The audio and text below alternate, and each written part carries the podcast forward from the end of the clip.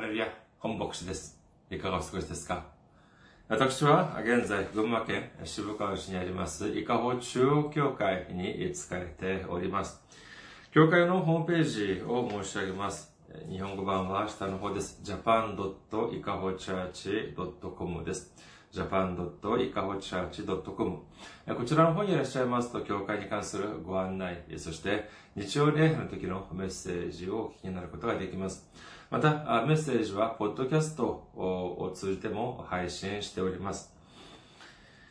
そして、教会のメールアドレスです。いかほチャーチ、アットマーク、gmail.com です。いかほチャーチ、アットマーク、gmail.com。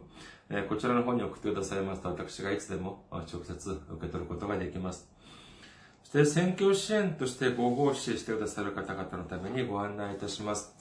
えー群馬銀行です。えー群馬銀行は、えー支店番号が190、口座番号が1992256です。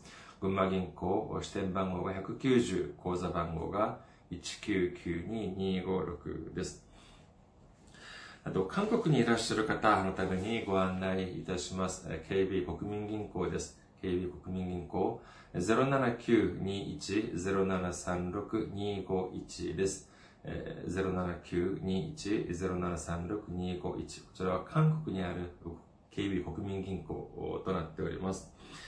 えー私どもの教会はまだ財政的に自立した状態ではありません。皆様のお祈りと選挙支援によって運営されております。皆様のおご関心、そしてえーご奉仕、ご参加、お待ちののほどお待ちしております。先週も選挙支援としてご奉仕してくださった方々がいらっしゃいました。韓国のイ・シンエさん、キム・ユミさん、ジョン・フンジンさんが選挙支援としてご奉仕してくださいました。ありがとうございます。本当に大きな励みになります。神様の驚くべき祝福と溢れんばかりの恵みが共におられますようにお祈りいたします。今日のお御言葉を見てみましょう。今日の御言葉は、伝道者の書一章二節です。伝道者の書一章二節お読みいたします。空の空、伝道者は言う。空の空、すべては空。アメン。ハレルヤ。神様を愛する方は、アメンと告白しましょう。アメン。今日は皆様と一緒に、羽ばたく人生というテーマで恵みを分かち合いたいと思います。今日の御言葉、どうでしょうか？えー、まあ、一般的に、まあ、その聖書の御言葉を見ていますと、本当に自分の励みになったり、または、あ慰めを受けたり、あるいは、えー、主の熱い愛を感じることもあります。マタイの福音書28章を見てみましょうか。マタイの福音書28章20節私があなた方に命じておいたすべてのことを守るように教えなさい。見よ、私は世の終わりまでいつもあなた方と共にいます。私たちが一人で本当に心細い時、イエス様が世の終わりまでいつも私たちと共におられるというふうにおっしゃってくださった言葉を思い出すと本当に力、心強く思えたり、そして本当に力強く感じられます。では今日の御言葉はどうでしょうか？伝道者の書一章二節空の空、伝道者は言う。空の空、すべては空。の空というのは、まあ、虚しいという意味です。空っぽだという意味です。まあ、この御言葉、まあ、あるいは、まあ、聖書をあまりよく知らない方も、まあ、聞いたことがあるのでは、あ、ある、そういう、聞いたことがあるという方もいらっしゃるのではないか、というほど、結構、まあ、有名な説だと言えます。じゃあ、この御言葉を聞いて、じゃあ私たちが励みに思えるかというと、うーん、ちょっと微妙だと言えます。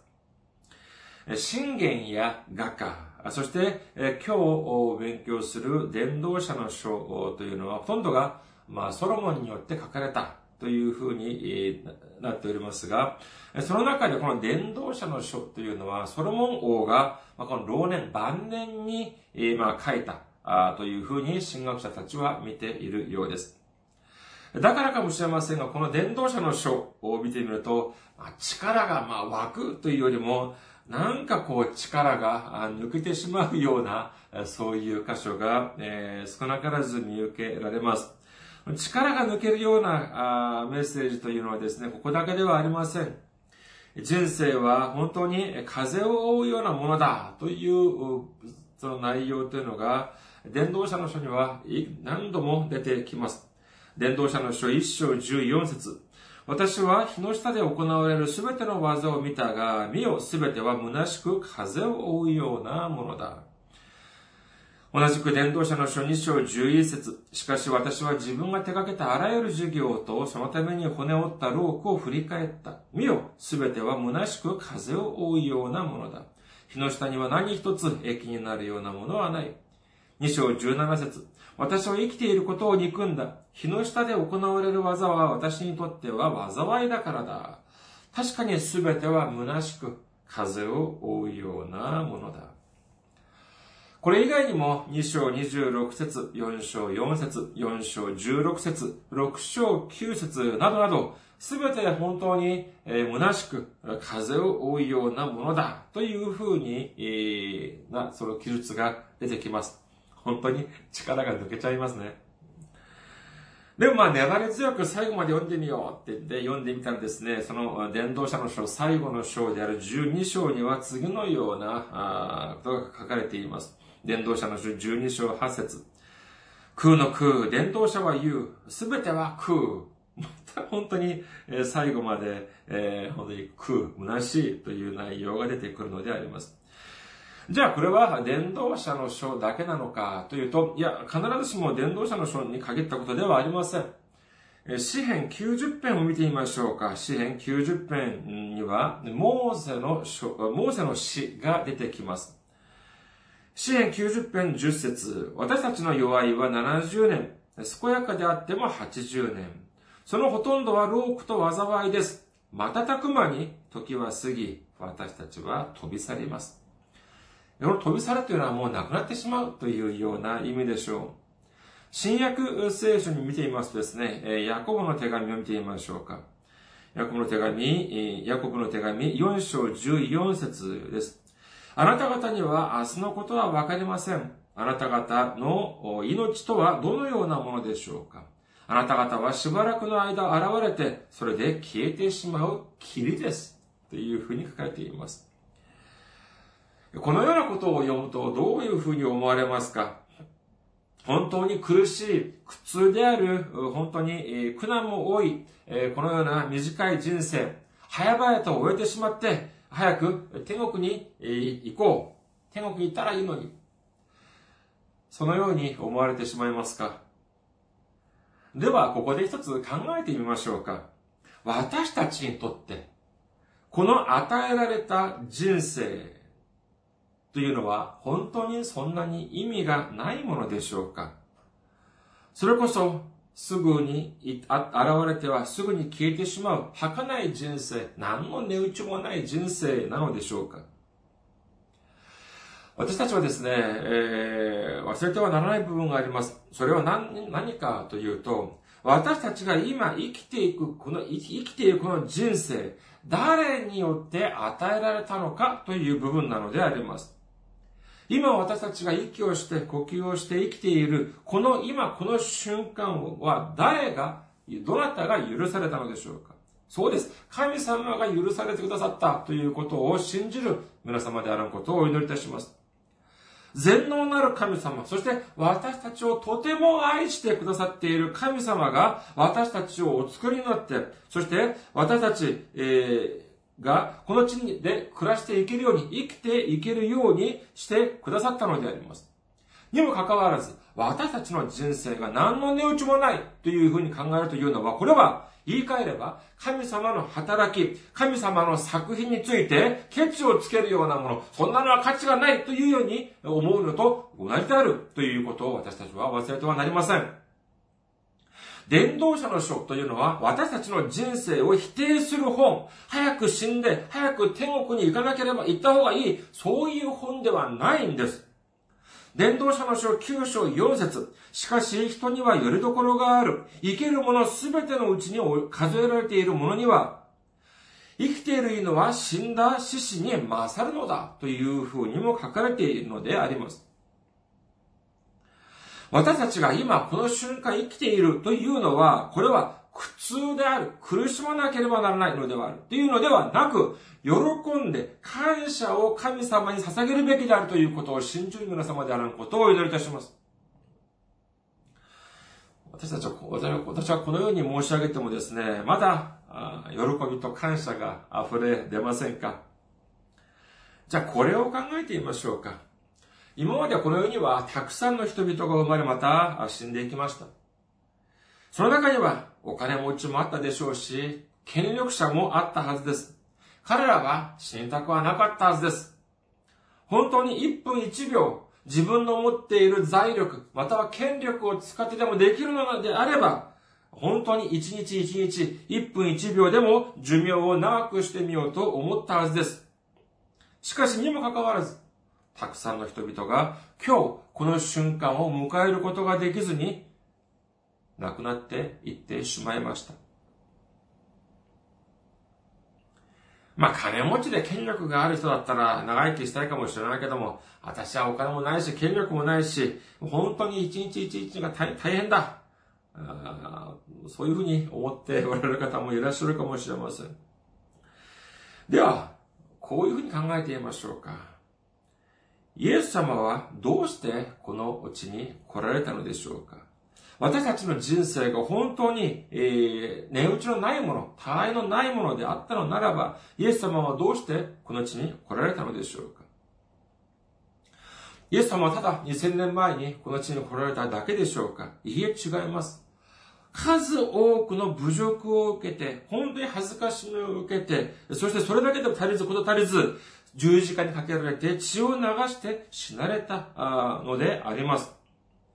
もちろんこれは私たちの罪を解決するために、そして私たちが生を終えてから神様の国に行く、御国に行くためには、私たちの罪が解決していなければなりません。だからこそ、まあ、十字架にかけられたというふうに言えるでしょう。しかし、イエス様は私たちが死んだ後だけのために来られたのではないということなのであります。イエス様は3年、約3年にわたる交渉外の期間の中で、私たちが死んだ後にどうなるということだけをもおっしゃったのではなく、私たちがこの世でどういう風に生きていけなければならないということを教えてくださったということを私たちは決して忘れてはならないのであります。ちょっと話題を変えてみましょうか。じゃあ今日の質問をしてみましょう。今から私が2つの質問を申し上げます。よく聞いてください。2つの質問の中で、えー、まあ、2つの選択肢を皆様に、えー、示します。どちらがいいかよく考えてみてください。さあ、ある競技、スポーツ、運動競技をします。その時のについて考えてみてください。さあ、2つの中でどちらが皆さんはいいでしょうか1番、私たちが2対1で負けた支配、試合。これが1番目です。2番目、私たちが10対0で負けている試合。皆さんはどっちがいいと思われますか？もう一度申し上げます。第1番目。1番目は、私たちが2対1で負けた試合。2番目は、私たちが10対0で負けている試合。まあ、両方とも、決していい、ケースではないというふうに言えます。しかし、はじめ、1番目はどうでしょうか ?1 番目は、まあ、確かに2対1。点数としてみれば1点差しかありません。しかし、にもかかわらず、試合は終わりました。私たちが負けたということで試合が終わってしまったんです。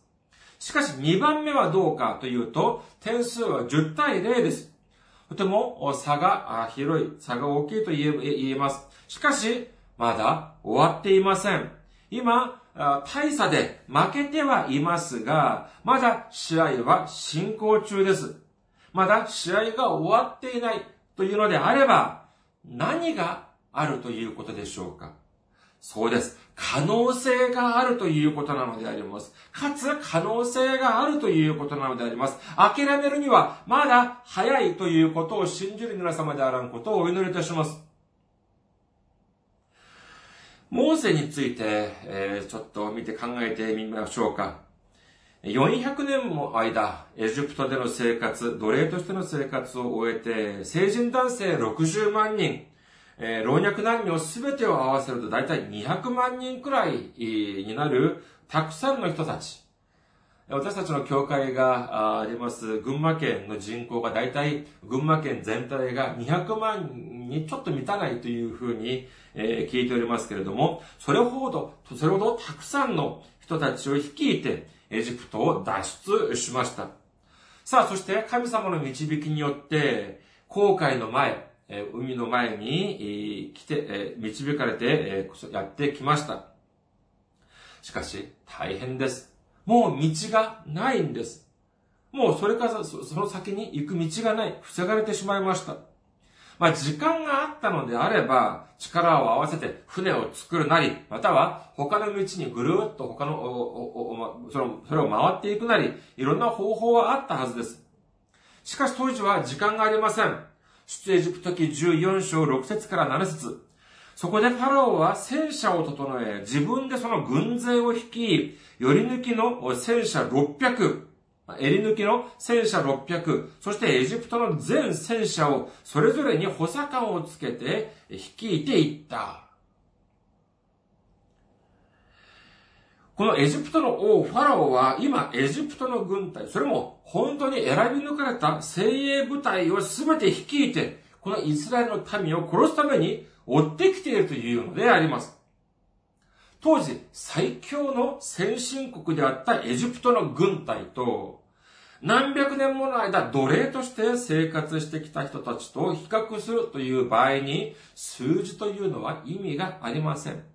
いくらイスラエルの民が200万でなく2000万だったとしても、一方は先端の兵器で武装した軍隊であり、また一方は完全に武装されていない、生まれてから奴隷として生活して、奴隷としてだけのみ生きてきた人たちとでは、これはもう比較以前の問題なのであります。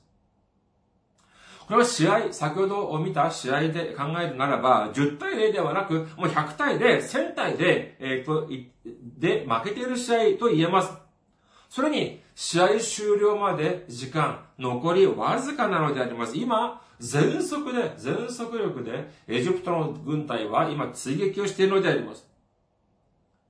かつ確率ですか ?1%? いやいやいやいや、もうこれはもう0%です。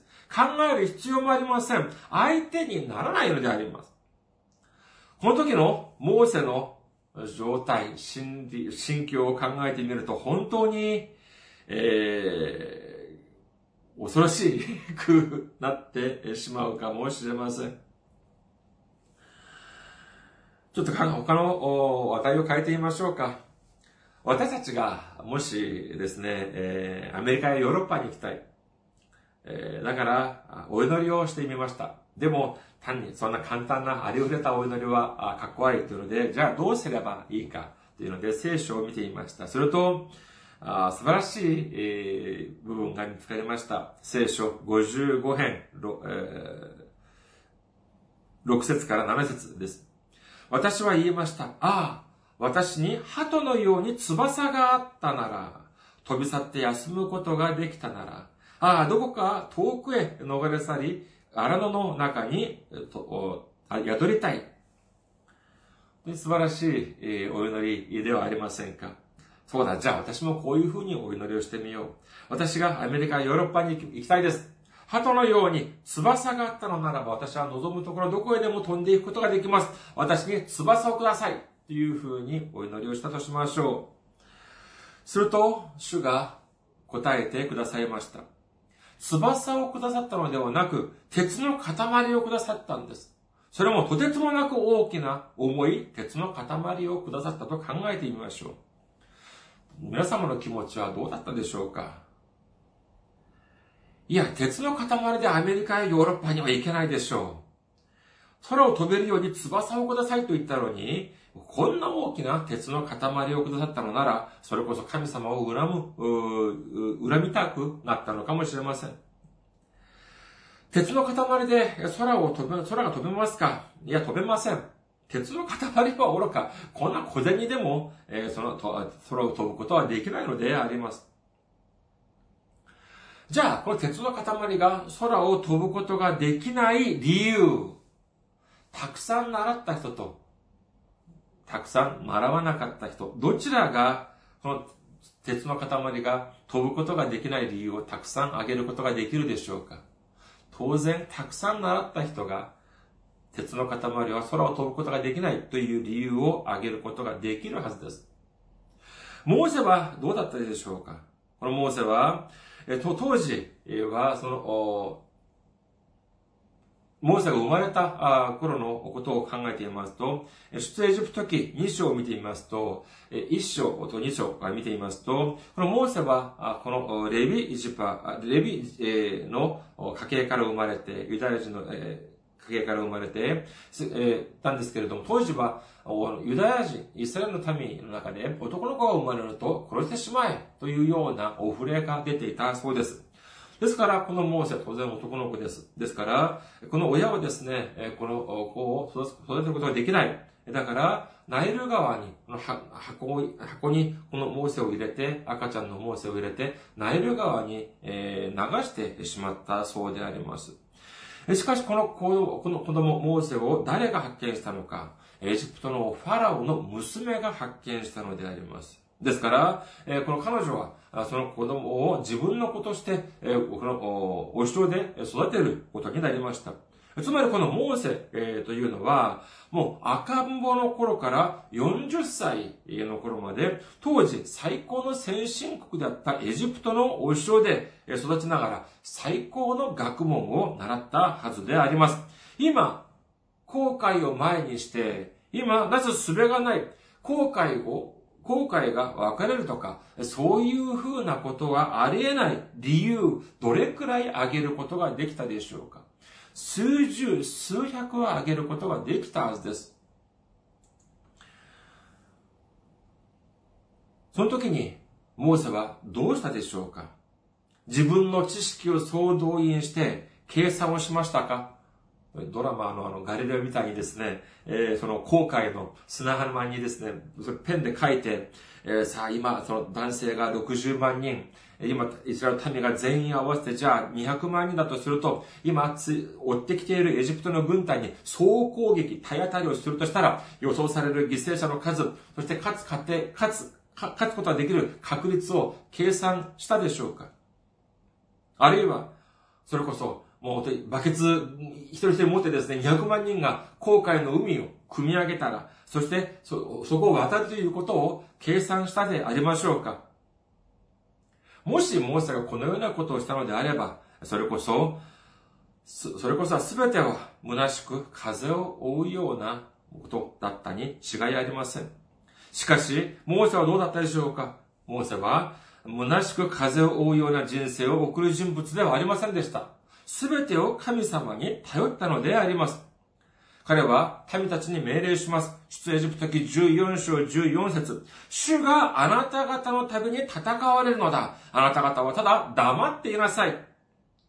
これこそがまさしく信仰の人であるモーセの驚くべき信仰告白なのであります。すると神様が答えられます。出エジプト記14章15から16。主はモーセに言われた。なぜあなたは私に向かって叫ぶのか。イスラエルの子らに前進するように言え。あなたはあなたの杖を上げ、あなたの手を海の上に伸ばし、海を分けなさい。そうすればイスラエルの子らは海の真ん中を乾い、海の真ん中の乾いた地面を行くことができる。このような驚くべきことを神様はおっしゃいました。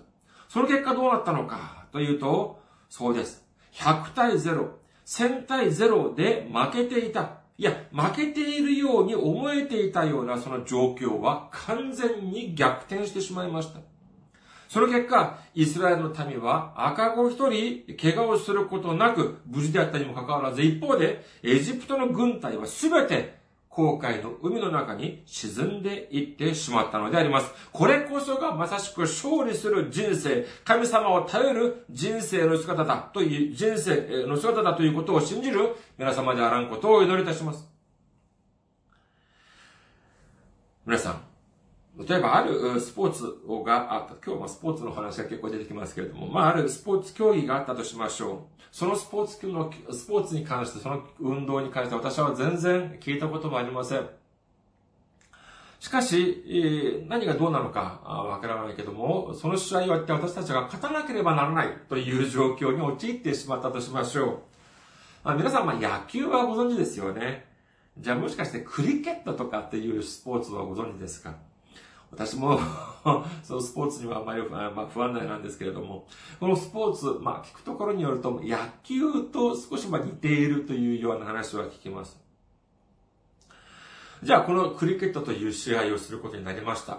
そして私たちのチームがと、数日後、その相手とのチームと対決することになりました。じゃあ、こういう風になった時に、皆様はどういうふう、皆さんが監督だったら、どういう風にいたしますか？まあ野球と似ているっていうんだから、じゃあ、まずじゃあボール投げだろうって言って、チームにボール投げの練習をさせますかまたは、野球だったらじゃあバットか。それでじゃあ、ボールをバットに当てる練習をさせますかまあ、それが間違いだとは言わないまでも、順序が逆です。何かというと、まず先にしなければならないのは、そのスポーツのルールを知らなくてはなりません。規則を知らなくてはならないのであります。とにかく、ボールだけを投げれば、うまく投げればいいのか。とにかく、バットだけじゃうまく振ればいいのか。勝たな、勝つためには点数を取らなければなりません。しかし、点数を取るためには、点数を取る方法を知らなくてはなりません。そのためには、そのルール、スポーツのルールを知らなければならないということなのであります。ルールを知らないまま、いくらボールを遠く飛ばしたって、いくらバットをうまく振ったって、絶対点数を取ることはできないからなのであります。点数を取れないということは、取れないというのは、決して勝つことはできないというのであります。これこそはまさしく、すべては虚しく、風を追うようなものだと言えるでしょう。私たちの人生もやはりしかりです。私たちの人生の中で勝利をするためには点数を取らなければなりません。そして点数を取るためには規則を知らなければなりません。では、その規則はどこに出ているでしょうか？そうです。私たちが持っている聖書の中に出ているということを信じる皆様であらんことをお祈りいたします。聖書には何て書かれているでしょうか？レビキ19章18節あなたは復讐してはならない。あなたの民の人々に恨みを抱いてはならない。あなたの隣人を自分自身のように愛しなさい。私は主である。吉脇一章九節私はあなたに命じたではないか。強くあれ。優しくあれ。恐れてはならない。己、おののいてはならない。あなたが行くところどころで、あなた、あなたが行くところどこででも、あなたの神、主があなたと共におられるのだから。詩篇115編、えー、9, 章9節から11節イスラエルを主に信頼せよ。主こそ助け、また立て。アーロンの家を主に信頼せよ。主こそ助け、また立て。主を恐れる者たちを主に信頼せよ。主こそ助け、また立て。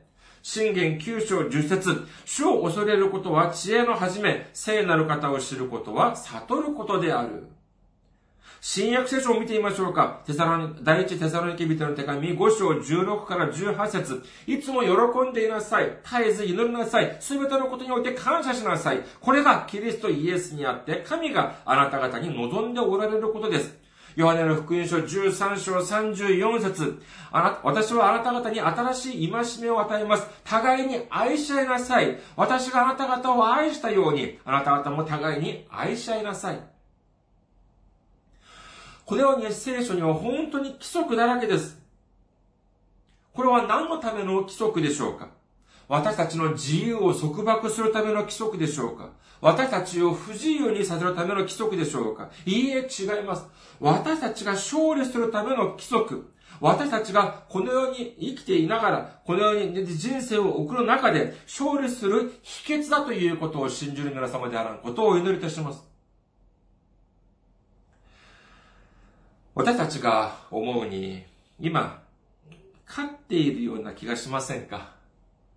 信仰の中で負けているような気がしているおりますか？失敗した人生を生きてきたような気がいたしますか？それこそ虚しく、風を追うような人生を送ってきたような気がしておりますか？大丈夫です。ゲームはまだ終わっていません。翼をくださいと言ったのに、鉄の塊をくださった神様を恨みますか？神様に感謝を捧げるときに、その鉄の塊は大きな飛行機に変わるということを信じる皆様であらんことをお祈りいたします。私たちが主に感謝を捧げ、主を賛美し、主が私たちに教えてくださった規則、主が私たちに教えてくださった秘訣である聖書の御言葉通り、主を頼って、主に感謝を捧げ、主を賛美しながら生きていくときに、それは、その鉄の大きな塊は飛行機となり、私たちは飛行機のファーストクラスに座ることになります。